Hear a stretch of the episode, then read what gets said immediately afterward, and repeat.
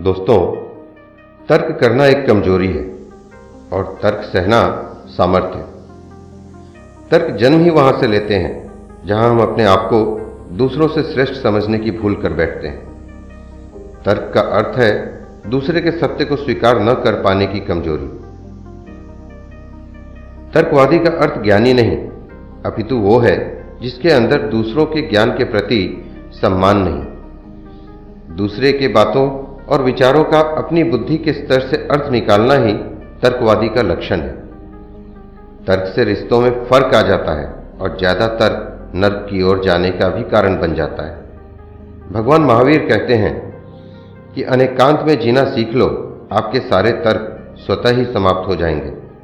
माना कि अंधकार के बाद प्रकाश अवश्य होता है, मगर केवल उनके लिए, जिनके पास दृष्टि है और आँखें हैं। इत्र से कपड़ों को महकाना बड़ी बात नहीं। मज़ा तो तब है जब खुशबू आपके किरदार से आए।